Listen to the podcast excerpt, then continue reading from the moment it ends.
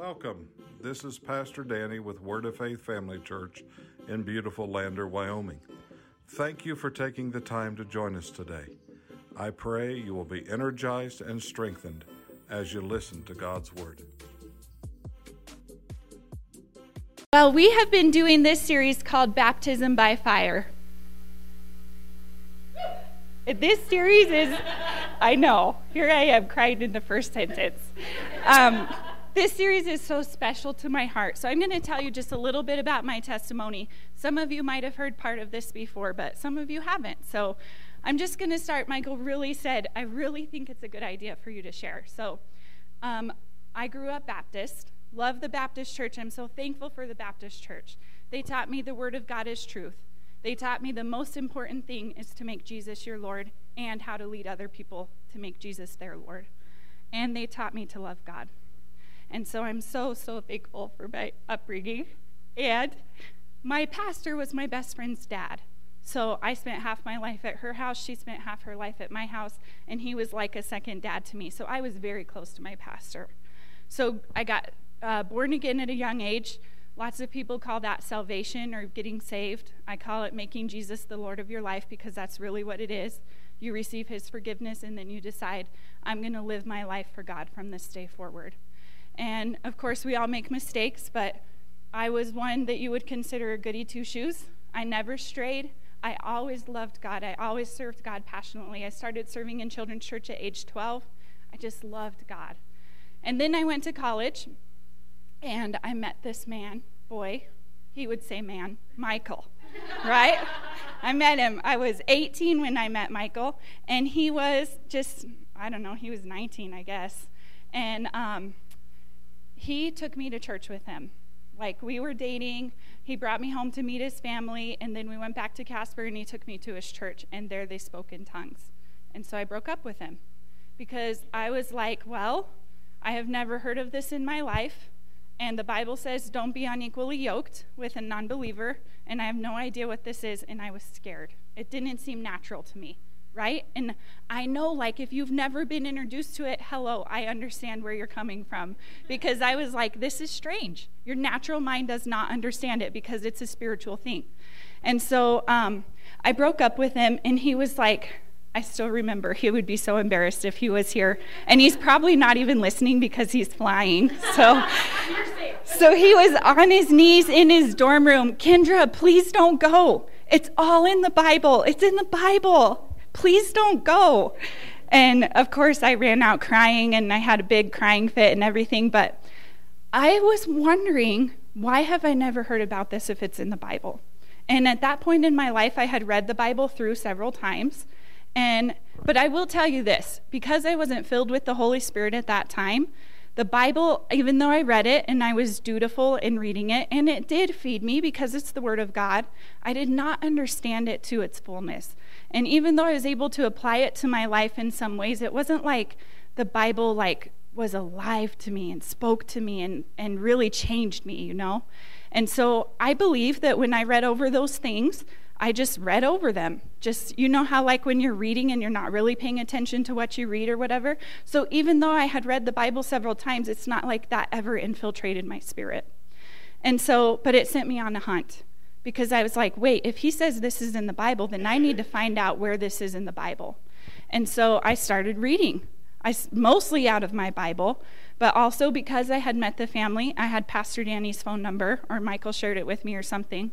And I called Danny and I asked him lots of questions. And because my pastor was my best friend's dad, I called him and I asked him a lot of questions. And because my youth pastor at that time had gone to Rhema, which is the Bible school that we have all gradu- all of us pastoral staff had graduated from, I called her too and I said, "Tell me about this." And she said, "Well, I speak in tongues. I still speak in tongues." And my pastor said, this is what seminary taught me. When I would ask him questions, he would say, This is what seminary taught me. This is what seminary taught me. This is what seminary taught me. But when I called Danny Bauer, he said, This is what the Bible says. And he would point me in the Word. I see I'm up here crying for no reason because this is such a blessed part of my life. I'm so thankful for how the Holy Spirit has changed my life. But he said, This is what the Word of God says. Go here, read about it. And I did. And the truth is undeniable in the Bible. So, the Baptist had taught me that the Word of God is truth. I believed that the Word of God was truth. I found it there. So one night, Michael and I were on Instant Messenger. Anybody remember that? Way back in the day, right? Kids these days would be like, I have no idea what that is. It's basically like the very earliest form of, um, yeah, kind of texting or like any kind of social media, kind of. And um, we were on Instant Messenger. I was in my dorm room, and I think he was in his. And he all of a sudden said, I have to go. And he got off. And I was, and I think I had been asking questions about this because we weren't dating anymore, but I was so curious. And so I was just like hammering him with questions. And I sat down with my Bible in my lap right there. Man, I didn't think it was, I even practiced this, so it wouldn't be that hard. I sat down with my Bible in my lap right there and I said, God, I have served you ever since I knew how to serve you. I love you and I want all of you. And because the word is showing me that this is all of you, I want the Holy Spirit. Baptize me in the Holy Spirit. Just like that, all by myself in my dorm room, sitting on the floor. And the word says that you speak, right?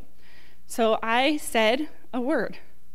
But I had been taught that tongues was of the devil. So I had a little bit of religious baggage, not from my pastor, but from someone else. Tongues is of the devil. And so I didn't want the devil. So I said, In the name of Jesus, devil, I rebuke you, right?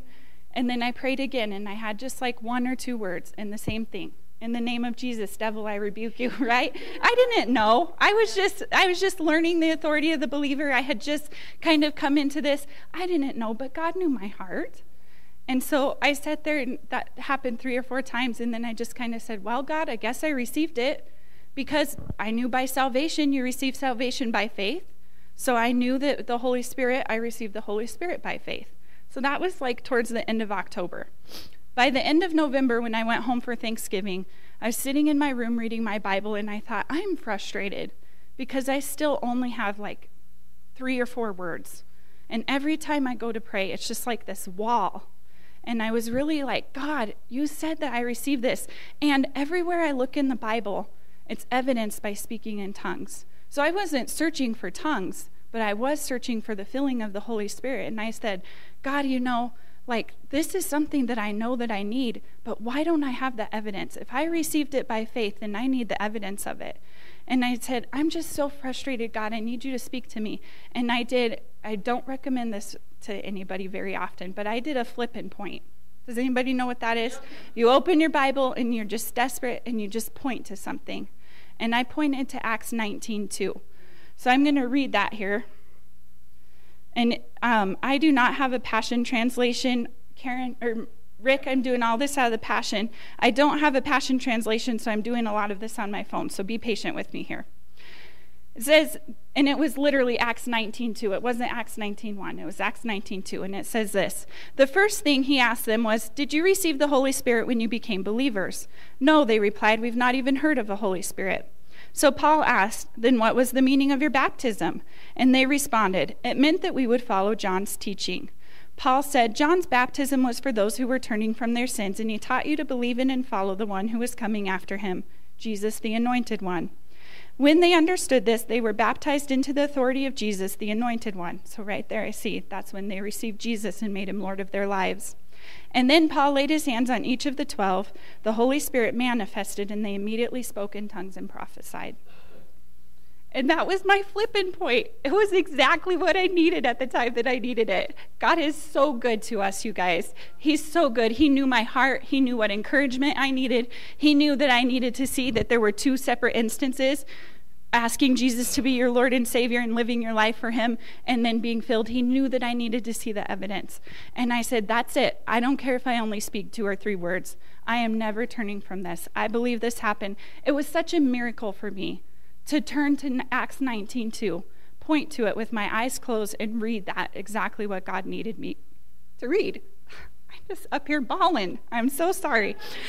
And so that was in Thanksgiving. In January, we went to ski retreat, which was a place where um, this church used to take a lot of youth up to Red Lodge from all over Montana, North Dakota. Wyoming. We would go to Red Lodge and we'd ski in the day and we'd have services at nighttime. And it was all youth and it was great. So I was like a leader. I don't know why they made me a leader. They probably needed a volunteer. And I said, pick me. So we went up there. And at this time, Michael and I were dating again. And um, he was on the stage doing praise and worship. And me and 11 year old Stephen were standing next to each other in the in the seats and i said oh my gosh this weekend he was home for thanksgiving and i said stephen i cannot believe you were 11 when i came to this family and now callie is 12 and i'm like oh my gosh how does this even like it was just it made me feel really old so we were standing there and i was standing there with stephen and all it was was praise and worship but it was good praise and worship i was into it i was honestly praising god I raised up my hands, and all of a sudden I felt this burning in my belly. And then it just kind and this doesn't happen for everybody. Everybody doesn't have a feeling, so don't feel like you need to. But there was a burning in my belly, and it just felt like a river came up and out of my mouth. And all of a sudden I had a fluent prayer language. And so that's kind of my testimony. I didn't I only wanted to share that so that you know that it doesn't happen the same for everybody.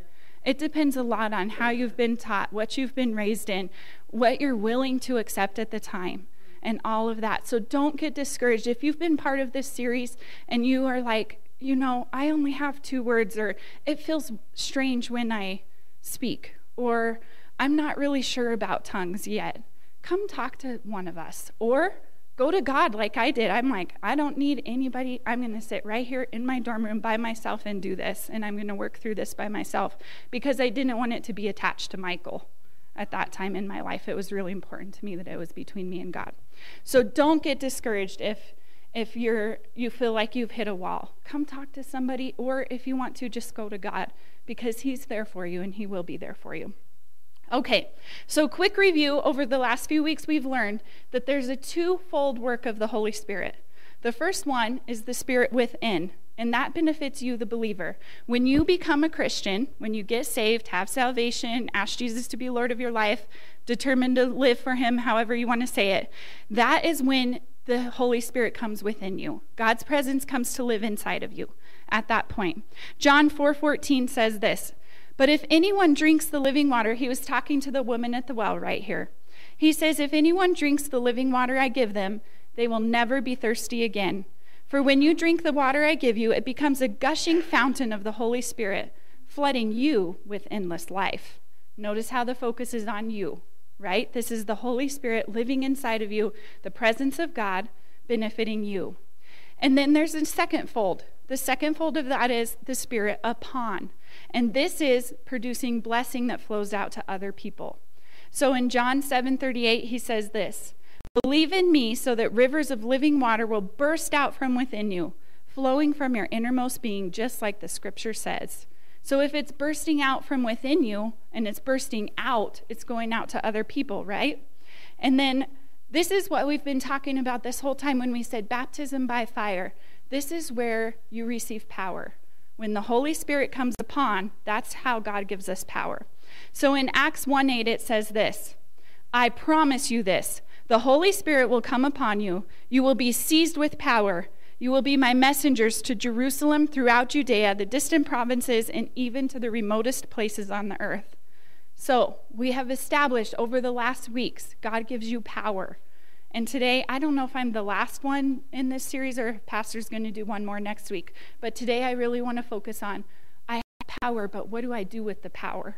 What is the power for? How do I use the power in my life? What does that look like in modern day?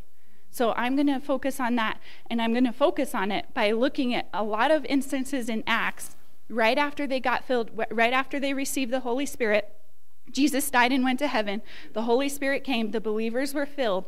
And I'm going to look at what did they do and how does that apply to our lives now today. So, just like one, Acts 1 8 says, you have power to be witnesses. You're messengers of God. That's why he gives you power, so that you can be a messenger of God. And, but he gives many examples in Acts of how to be witnesses. It doesn't mean you just have to walk up to someone and be like, hey, bro, you know Jesus? right? It, I mean, yes, you can do that. Don't feel bad about doing that. But there's a lot of different ways that the Holy Spirit gave them power to be witnesses, and that's what we're going to look for. So let's start turn my page now that I got my long testimony over here. Okay, so number one in Acts 2 5 through 11. I'm going to read that first. if you're taking notes, this is the first point. I know I always like it when preachers tell me that because I have a very organized brain. So it says, those, ba- uh, those baptized in the Spirit, they spoke of God's wonders in a way that people could understand. So I'm going to read this here. Now, at that time, there were Jewish worshippers who had immigrated from many different lands to live in Jerusalem. When the people of the city heard the roaring sound, crowds came running to where it was coming from, stunned over what was happening, because each one could hear the disciples speaking in his or her own language. Bewildered, they said to one another, Aren't these all Galileans? So, how is it that we hear them speaking in our own languages? We are northeastern Iranians, northeast, northwestern Iranians, Elamites, and those from Mesopotamia, Judea, East Central Turkey, the coastal areas of the Black Sea, Asia, North Central Turkey, Southern Turkey, Egypt, Libyans who are neighbors of Cyrene, and blah, blah, blah. Both Jews and converts to Judaism, Cretans and Arabs. Yet we hear them speaking of God's mighty wonders in our own dialects. God gave them the ability to speak to people who wouldn't normally understand what they're saying he gave them the ability to speak of God's wonders and miracles. So, um, even, okay, so how does this apply to your life today? Well, I can tell you, even as I was preparing this message, I said, God, help me to speak to these people in a way that they can understand, right? I'm speaking words that I feel like God is leading me to speak. I've prepared, but the Holy Spirit, I, all I am is a vessel. The Holy Spirit is the teacher. And I believe that the words that I'm speaking right now are going to go into your heart to teach you. And this is the same way in our regular lives when we're out and about in the community or at our jobs. I mean, I'm just thinking, like, whenever I speak, God is such a part of my life that it's easy for me to just naturally put God into my, rela- into my conversation, right? So, how would this look? Well, if somebody's going through a difficult time, then maybe you can share a relatable experience and how God helped you through it, right? Or maybe it looks like um, sharing a testimony. You know, right now it's really big anxiety. I have anxiety. I have social anxiety. I have whatever kind of anxiety. I suffer from anxiety. A lot of people say that right now. Well, what testimony do you have that you can go up and say, and I do actually have this testimony. In fourth grade, I had I worried so much that I had bleeding ulcers in my stomach in fourth grade. And I had to go on like this liquid diet for several weeks, lots of medication, like this medication regimen, and to to heal my stomach. But it's because I worried so much. And now, and I did that all through like my I just was a worrier. My grandpa was a worrier, my dad was a worrier. It just came by naturally for me to worry. But once I got filled with the Holy Spirit and I realized the peace that comes as a, as a result of the sacrifice that he gave on the cross, because he didn't just die for my sins, he died for my peace. And once I was able to receive that, I have peace all the time. I don't worry about anything. And people say, Kendra, you're always so peaceful. You don't ever worry about anything. You don't get worked up about anything. Michael might not say that, but other people do. um, but this is how I could naturally weave this into my conversation. Well, it used to be a big problem for me, but now I don't because God is my peace. The Prince of Peace has come into my life. The Holy Spirit is my comforter. Easily weave in God's wonders in your life. Um, it could be through a story or a personal testimony. However, it is that you could naturally weave that into your conversation, is a way that the Holy Spirit gives you power to minister to others in a way that they can understand. Just like in this situation, he gave them a language where they spoke in their own dialects, in, in other people's dialects. But in our modern day situation, God gives us the words to say when we need to say them to the people who need to hear them. So, um, Matthew 10, 18 through 20 talks about how when you testify of Jesus, the Holy Spirit gives you the words to speak at the very moment you need to speak them. I can't tell you how many times under my breath I'll say, Holy Spirit, tell me what to say right now. I need your guidance right now to minister to this person. They don't know I'm ministering to them, but I know they need ministered to because the Holy Spirit told me. So he helps us. That was Matthew 10, 18 through 20. Yep, I have lots of stories today, so some of this is going to be paraphrased.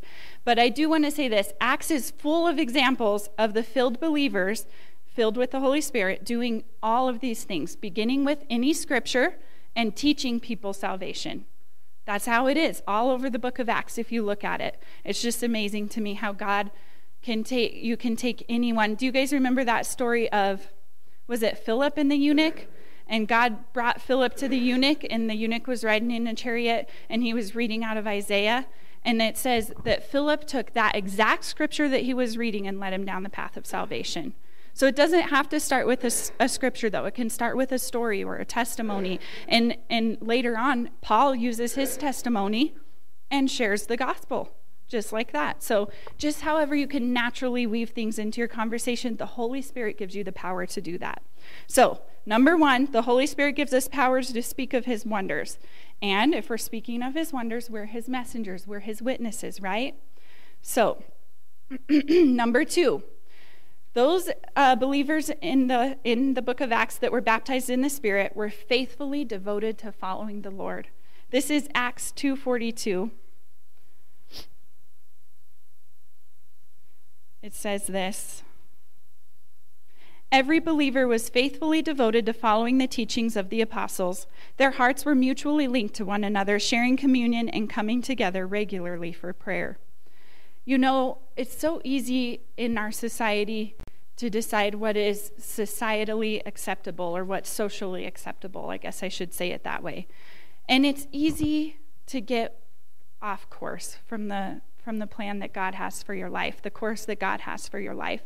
And so I just want to encourage you when you feel yourself starting to get discouraged or going a little bit wayward, stir up the gift of the Holy Spirit inside of you right there. Strengthen that connection that goes straight from your spirit to the Holy Spirit, to the Father God, by praying in tongues and listening, and He'll help you to continue to be devoted. Galatians 5 16, 16 through 18 says this. Let me emphasize this. As you yield to the dynamic life and power of the Holy Spirit, you will abandon the cravings of your self life. I love the way it says self life flesh, self life, the things you think you desire, the things, you know, the body or the Bible talks about how your flesh or your carnality is enmity against the spirit. They fight against each other. And I think I'm going to read that right now. It says, When your self life craves the things that offend the Holy Spirit, you hinder him from living free within you and the Holy Spirit's intense cravings hinder your self life from dominating you. So then, the two incompatible and conflicting forces within you are your self life of the flesh and the new creation life of the Spirit. But when you yield to the life of the Spirit, you will no longer be living under the law, but soaring above it. So when you're close to the Holy Spirit, when you've been building yourself up by praying in other tongues, or when you've been spending time listening to the Holy Spirit teaching you, all of a sudden it's easy to yield to His ways. It's easy to stay on course. It's easy to follow the plans that He has for your life instead of being guided by your flesh. So, how do you know? This is a question that I've gotten in youth. And I thought, you know, I bet a lot of adults don't know this either. How do you know what the difference is between your flesh and the Holy Spirit. So I'm going to read in Galatians 5. It's just a little bit farther down, Rick. I think it's in 19, verse 19. It says the behavior of the self life is obvious sexual immorality, lustful thoughts, pornography, chasing after things instead of God, manipulating others, hatred of those who get in your way, senseless arguments, resentment when others are favored, temper tantrums, angry quarrels only thinking of yourself, being in love with your own opinions, being envious of the blessings of others, murder, uncontrolled addictions, wild parties, and all other similar behavior. Haven't I already warned you that those who use their freedom for these things will not inherit the kingdom of the realm of God? But the fruit produced by the Holy Spirit within you is divine love in all of its varied expressions joy that overflows, peace that subdues patience that endures, kindness in action, a life full of virtue, faith that prevails, gentleness of heart, and strength of spirit. Never set the law above these qualities, for they are meant to be limitless. So if you ever have a question, how do I know what's my flesh and what's the spirit? Go to Galatians 5. It just gave you a whole list, and you can compare what you're feeling or what you're going through to that list. So I do want to read this last verse. Verse 25 says this If the Spirit is the source of our life, we must also allow the Spirit to direct every aspect of our lives. We, I really believe, because our flesh is loud, I really believe that we can only allow the Spirit to direct the aspects of our lives if we have the power. The power comes from the Holy Spirit, right? His power helps us. And His power is the source of that fruit that I just talked about joy, peace, love, patience, kindness, virtue, faith, gentleness, self control. Oh, and I did want to say this self control in the Passion Translation is called strength of spirit. Did you see that? It said strength of spirit. And so his power gives our spirit the strength. So the Holy Spirit, number two, he gave us power to allow him to direct our lives, not giving into our flesh. It allows the Spirit to direct our lives, which results in the fruits of the Spirit being manifest. And if you're walking around with peace, joy, love, faithfulness, goodness, virtue, gentleness, self control, all of those things, do you feel like you're being a messenger? Do you feel like you're being a witness? people are going to notice. People will notice that fruit in your life. They might ask you about it. Even if they don't ask you, trust me, they're watching. They're watching and taking note. And you know, sometimes I feel like, man, I'm so different. like when I'm at school, sometimes I feel like the way I talk is different, the way I sound is different, the way I do things is different, the way I think is different. We should be different. We're called to be different. We're called to stand out. We're called to be shining lights, right? That's exactly what our vision says. Number four is shining lights. First, you have a strong foundation, you have strong life, you have strong families, so that you can be a shining light to the community because this world needs our light. Um, number three, those baptized in the Spirit had signs and wonders following their ministry. So, what do you think about us being filled with the Spirit? You think we should have signs and wonders following our ministry? There are so many scriptures that I could read here in the book of Acts where the disciples prayed for people and the power of God healed those that they prayed for. I mean, there's so many. So I picked the very first one that I read because I wanted to just start from the beginning and kind of go through. And it says this Acts 3 1 through 8, Rick. One afternoon, Peter and John went to the temple for the three o'clock prayer. As they came to the entrance called the Beautiful Gate, they were captured by the sight. They were captured by the sight of a man crippled from birth being carried and placed at the entrance to the temple. He was often brought there to beg for money from those going in to worship. When he noticed Peter and John going into the temple, he begged them for money. Peter and John, looking straight into the eyes of the crippled man, said, Look at us.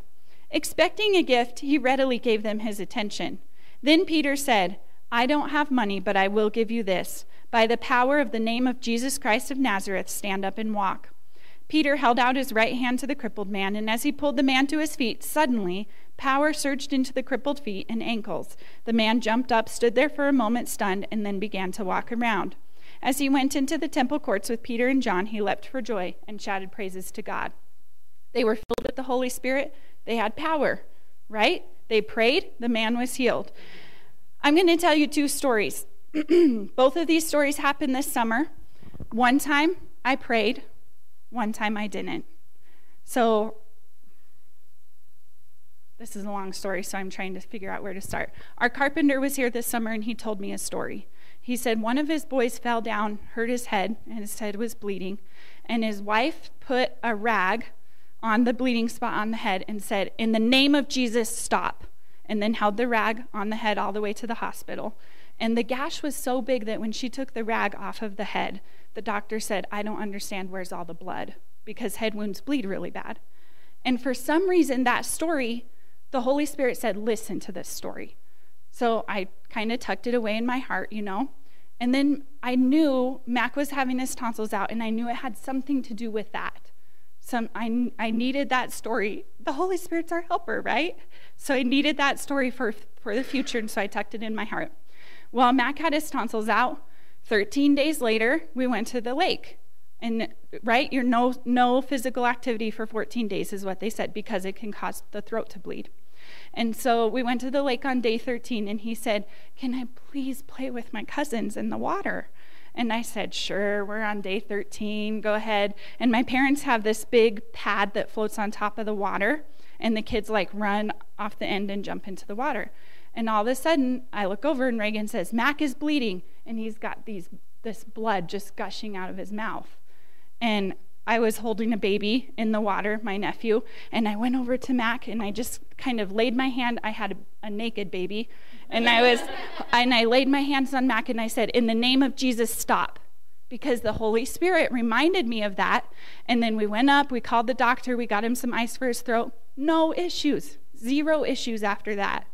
And so that time, I did what I was supposed to do, right? Well, a second time, and this was later in the summer, we were at the cabin and uh, one of Callie's friends was with us. And the kids were sliding down this dirt hill that we have that's like loose dirt, you know, because it's under construction.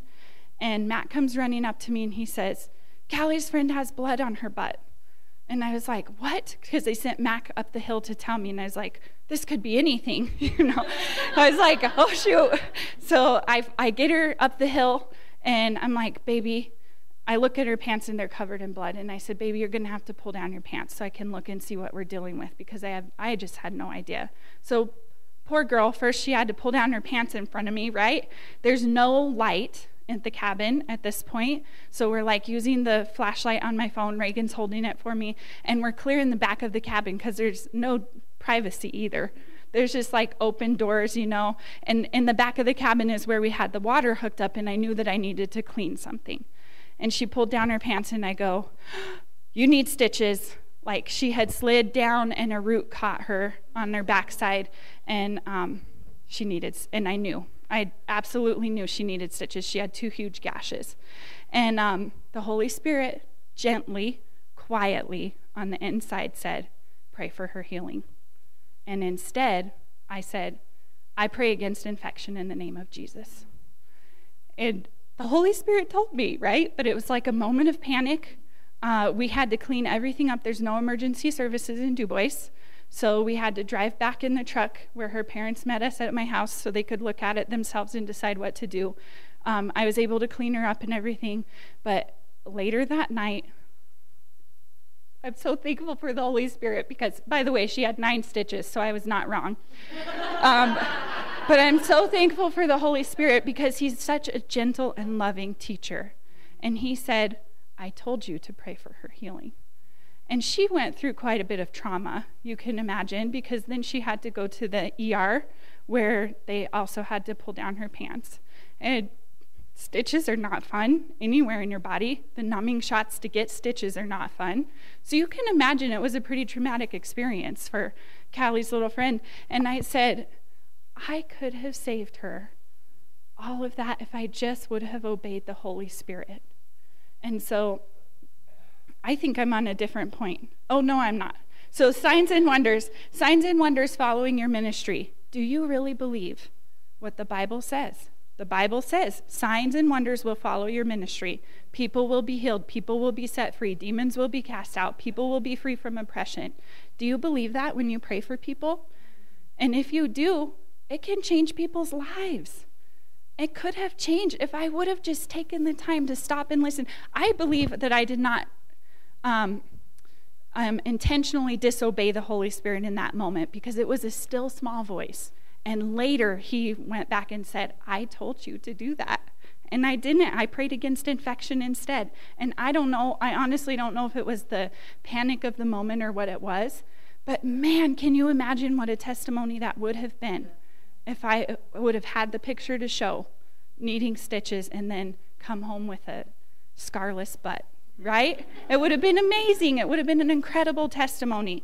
So I learned my lesson, and I said, God, next time I will listen. Holy Spirit, I will not disobey you again in the future. So he gives you power and he gives you confidence to have signs and wonders following your ministry. He told me if I would have listened, it would have it would have gone. So don't be afraid to pray for people. The Holy Spirit will give you the words to say. He knows where those people are at, if they can believe for faith or not. He knows where you're at, and He will help you. So when you go to pray for someone, Holy Spirit, what should I pray right now? And He will help you. Um, number four, those baptized in the Spirit, and I'm, I should say this I'm not just speaking about healing. I'm talking about all of the signs and wonders that followed the believers in, in Acts. And like I said, demons being cast out, people being free from oppression, people being free from anxiety, people having peace in their lives. People like Paul, who was headed down the wrong way, did a complete 180 and, and turned his life around for Christ. There's a lot of ways signs and wonders can follow your, your ministry and your prayers. Number four, those baptized in the Holy Spirit had power to stand up for what they believed, overcoming adversity and trials. In Acts 4 1 through 3, it says this. This is where some people got arrested for believing. Peter and John. The teaching and preaching of Peter and John angered the priests, the captain of the temple police, and representatives of the Jewish sect of the Sadducees. They were furious that the people were being taught that in Jesus there is a resurrection from the dead. So while Peter and John were still speaking, the Jewish authorities came to the temple courts to oppose them. They had them arrested, and since it was already evening, they kept them in custody until the next day. So you can imagine that right now Peter and John are going through a hard thing, right? They're arrested, they're pulled away from their families for who knows how long. There's a lot of uncertainties. They have to spend the night in jail. They have to go before a council of powerful people and testify. They have to stand up for themselves and the message that God gave them, even though there was a lot of opposition and pressure, not only from the government, but from the religious leaders themselves, right? And so this is what, what it turned out to be. I'm going to read in verse 18 now. So the council had them brought back in be- so they had them brought back in before the council and they commanded them to never teach the people or speak again using the name of Jesus. But Peter and John replied, "You can judge for yourselves. Is it better to listen to you or to God? It is impossible for us to stop speaking about all the things that we've seen and heard." So I'm saying right now, the Holy Spirit has given you power to stay strong the power to overcome adversity or opposition when things come against you. And during a trial, to stand up and say, No, I know what I believe. I know why I believe it, and I am convinced that this is the way to do it. And if you are confident, if you're standing up in confidence and boldness for what you believe, do you think people are noticing? Yes, you're a messenger, you're a witness. God's given you the power to do that. The Holy Spirit does.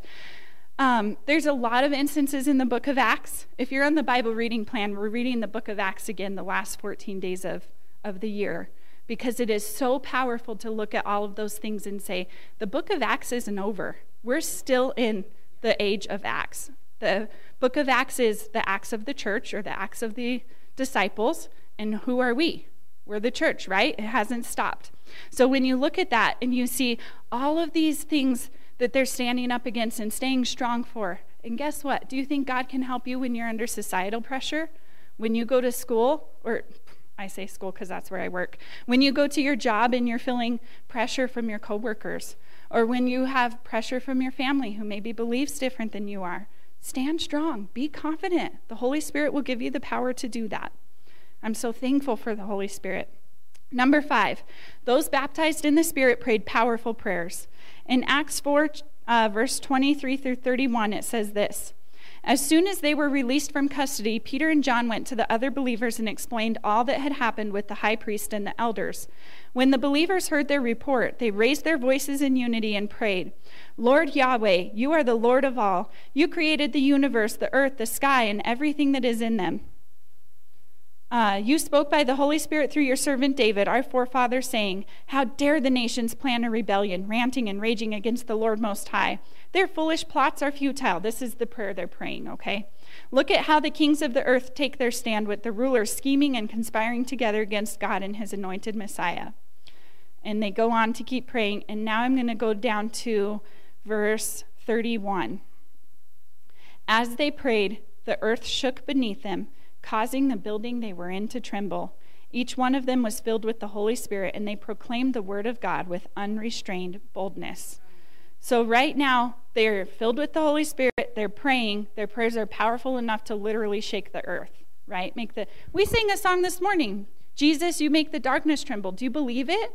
The Holy Spirit gives us that power to pray those kind of praise, prayers. I can't tell you how many times I am. Um, made a goal for myself recently, I don't know, in the last six months or something, instead of saying, I'm going to pray for you, I'm, I'm going to either send you a prayer with my voice praying over text message, or I'm going to pray for you right then in person, or whatever, depending on how the situation is, if we're able to do it right then or whatever. And I cannot tell you how many people have responded. I mean, these are people who don't go to church, not all of them, or people who do go to church. You pray with such conviction, you pray with such power. Thank you for your powerful prayers. It has made a difference in my family. How do you know how to pray like that? I've never heard anybody pray like that. It's not me, it's the Holy Spirit. He gives us the power to pray. So that's number whatever we're on. Number number uh, four, five. Number five. They give you the po- he gives you the power to pray, proclaiming the word with unrestrained boldness. I'm going to read because the Passion Translation has these little three dot quote things right after some verses that explain context of the Aramaic because we know that the New Testament was written in Aramaic. And it says this This Greek word, the word with unrestrained boldness, is parrhesia. This involves more than confidence, it was a free flowing, unrestrained boldness. It can also mean freedom of speech. Parrhesia carries nuances that are not easily brought over into English. The person who speaks with parrhesia will say everything that is on his mind with no restraint, flowing out of his heart with confidence. Where do the rivers of life come from? Where does the Bible say? Comes from our heart, right? Rivers of life will flow out of you.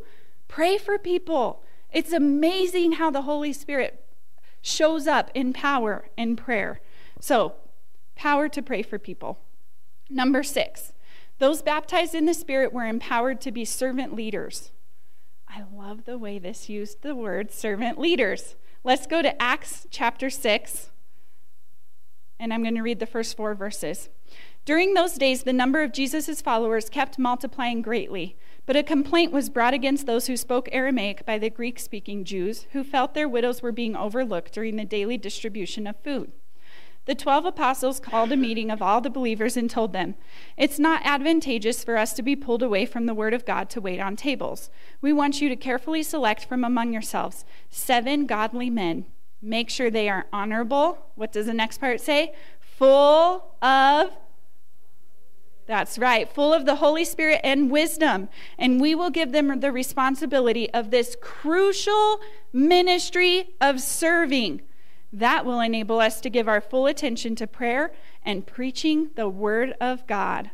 Now, down in verse 7, it says this God's Word reigned supreme and kept spreading. The number of Jesus' followers in Jerusalem quickly grew and increased by the day. Even a great number of Jewish priests became believers and were obedient to the faith. And guess what my uh, the the title of this chapter says in, in my Bible right here, it says servant leaders, right? Does it right there at the top? It says servant leaders. Well, we are so excited because of the model of this, this um, early church where they put in servant leaders to do the work that God had called them to do, the crucial ministry of serving the word of God exploded, right? That's what verse 7 said. The word of God exploded. Well, we are so excited as a team because guess what we are rolling out soon before I read this? We are rolling out a servant leadership summit soon. And I'm so excited because God, the Holy Spirit, gives us power to be servant leaders in our local church. And so we're making these classes. I'm so excited for it. We're making these classes to teach you how to be servant leaders in our local body. So, right now, you can put this one, this point number six, right into practice right now.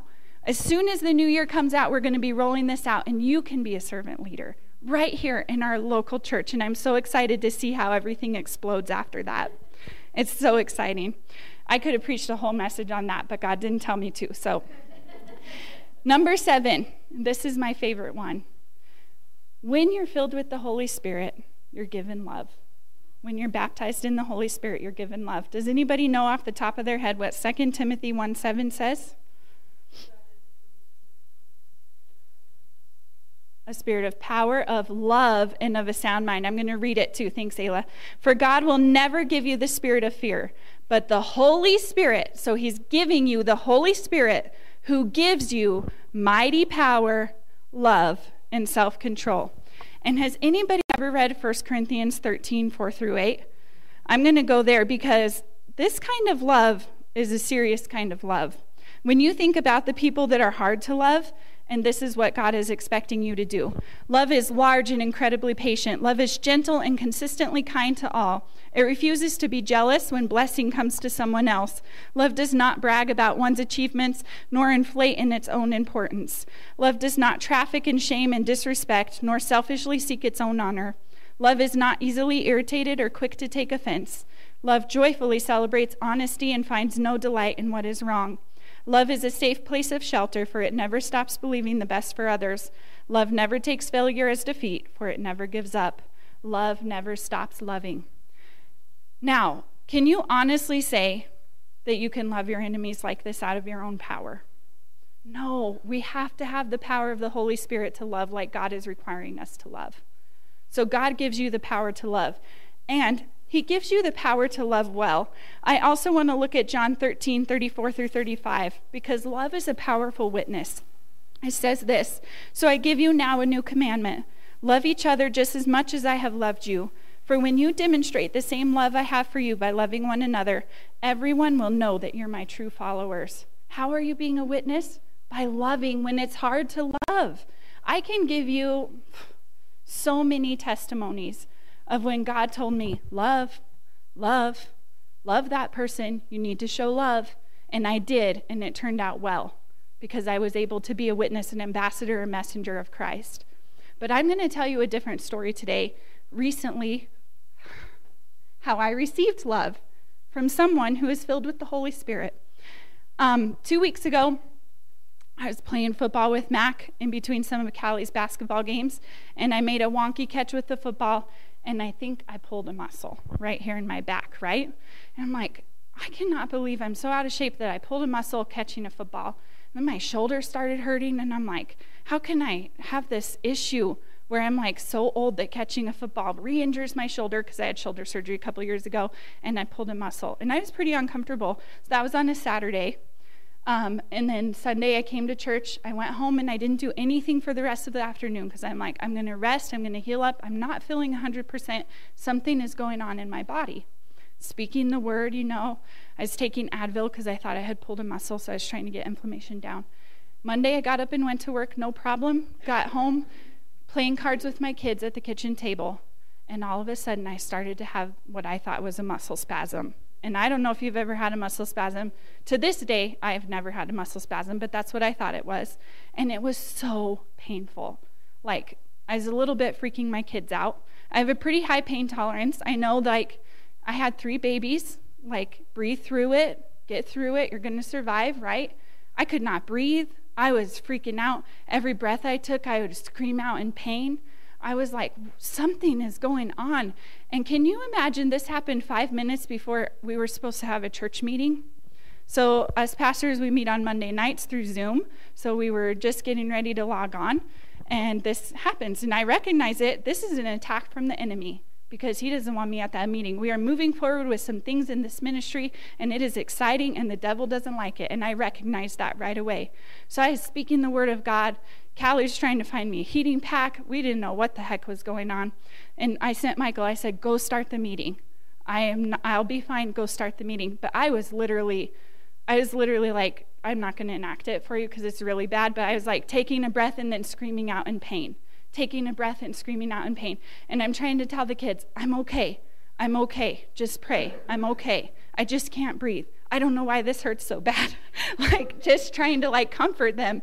And so um, after the kids went, went to bed, that episode kind of stopped. I took some Advil, that episode stopped. And Michael said, You have to call the teledoc doctor. So I did, and, and I said, I think I'm having a muscle spasm. Um, and she said, I can't rule out some other things, so I think you need to go into the doctor tomorrow. So I put in for a sub for the morning. I was going to go to urgent care.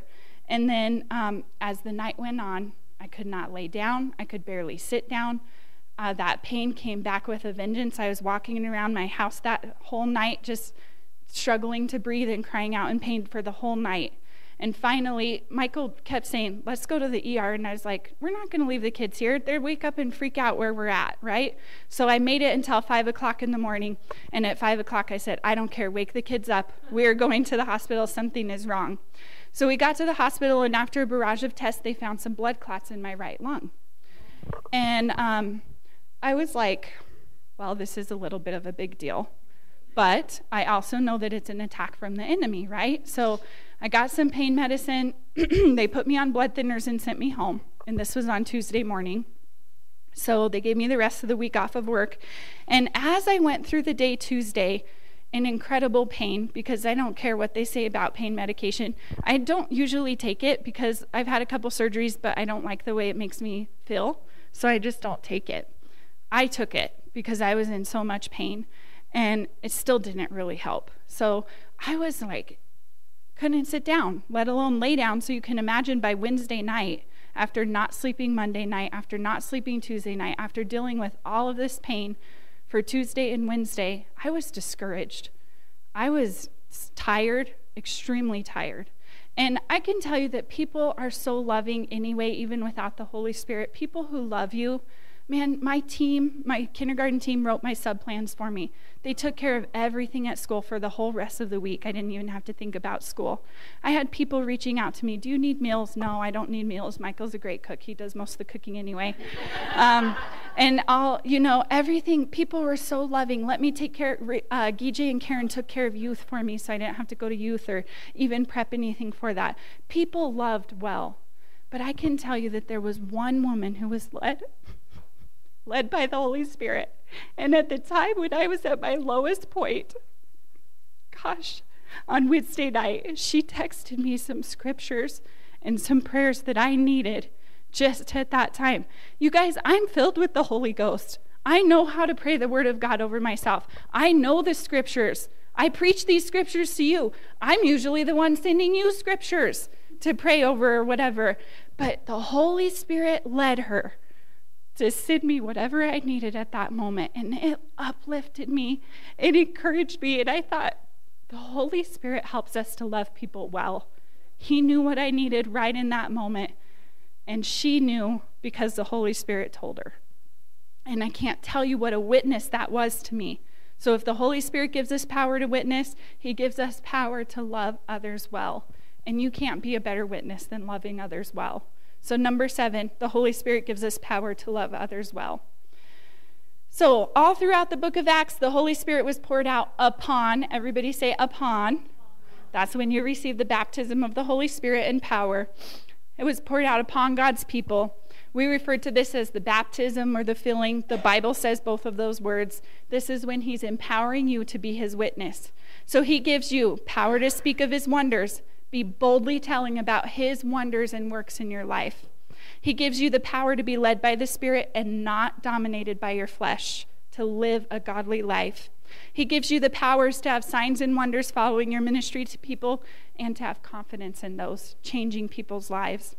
He gives you the power to overcome adversity, standing up boldly and confidently for what we believe in, even when you're coming against pressure, even when people are, are putting pressure on you.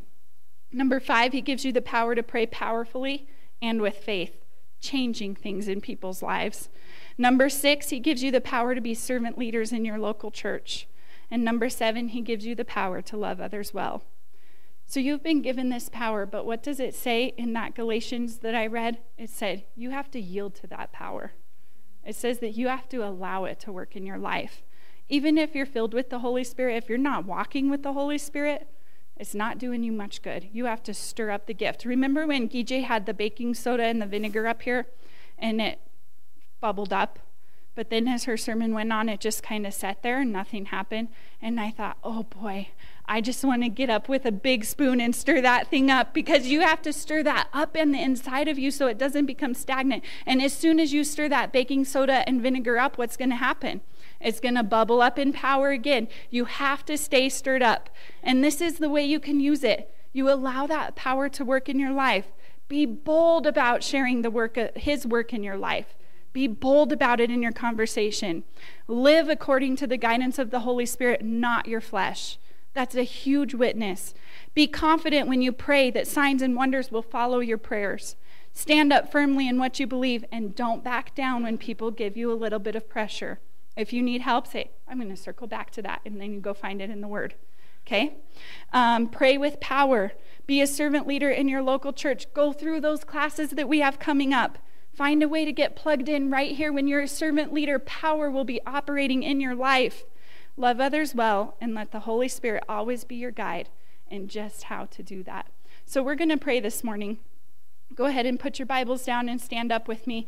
And when we pray this morning, if you have never received the Holy Spirit, now is your time. You don't have to come up here. Um, you can do it right where you're at. And if you have received the Holy Spirit, ask God, how do I stir this up? Holy Spirit, I need your power operating in my life. It's not good enough that I've received the power. I need to stir that up on the inside of me so that it's operating in my life on a daily basis so that I can testify of you, so that I can be your witness, so that I can be your messenger. So wherever I go, people don't remember me, they remember the Jesus that they've seen in me that they consistently see in me because that's what changes people's lives. So we're going to close our eyes and we're just going to pray. Father God, I just thank you so much for your word. I thank you for the examples in the book of Acts of people that were filled with the Holy Spirit and what happened, what they used the Holy Spirit, how they used the Holy Spirit in their lives to change people, to witness to people, and how your church grew. Not this church, not this physical church, Father God, but the believers, how the believers grew, how more and more were added to their company day after day. I thank you, Father, that you have given us the power specifically to be witnesses because your word says that you're not coming back until everybody has heard. And I know from experience, Father God, that right now there are many people, even in America, who really don't know the message of Jesus. And you've placed us here to share that message. So, Holy Spirit, thank you for filling us up. And if you've never been filled with the Holy Ghost, well, open your eyes for just a second. It's been a joy having you with us today. We pray you've been blessed by spending the time in God's Word. Always remember you're valuable and precious, special and important to Him.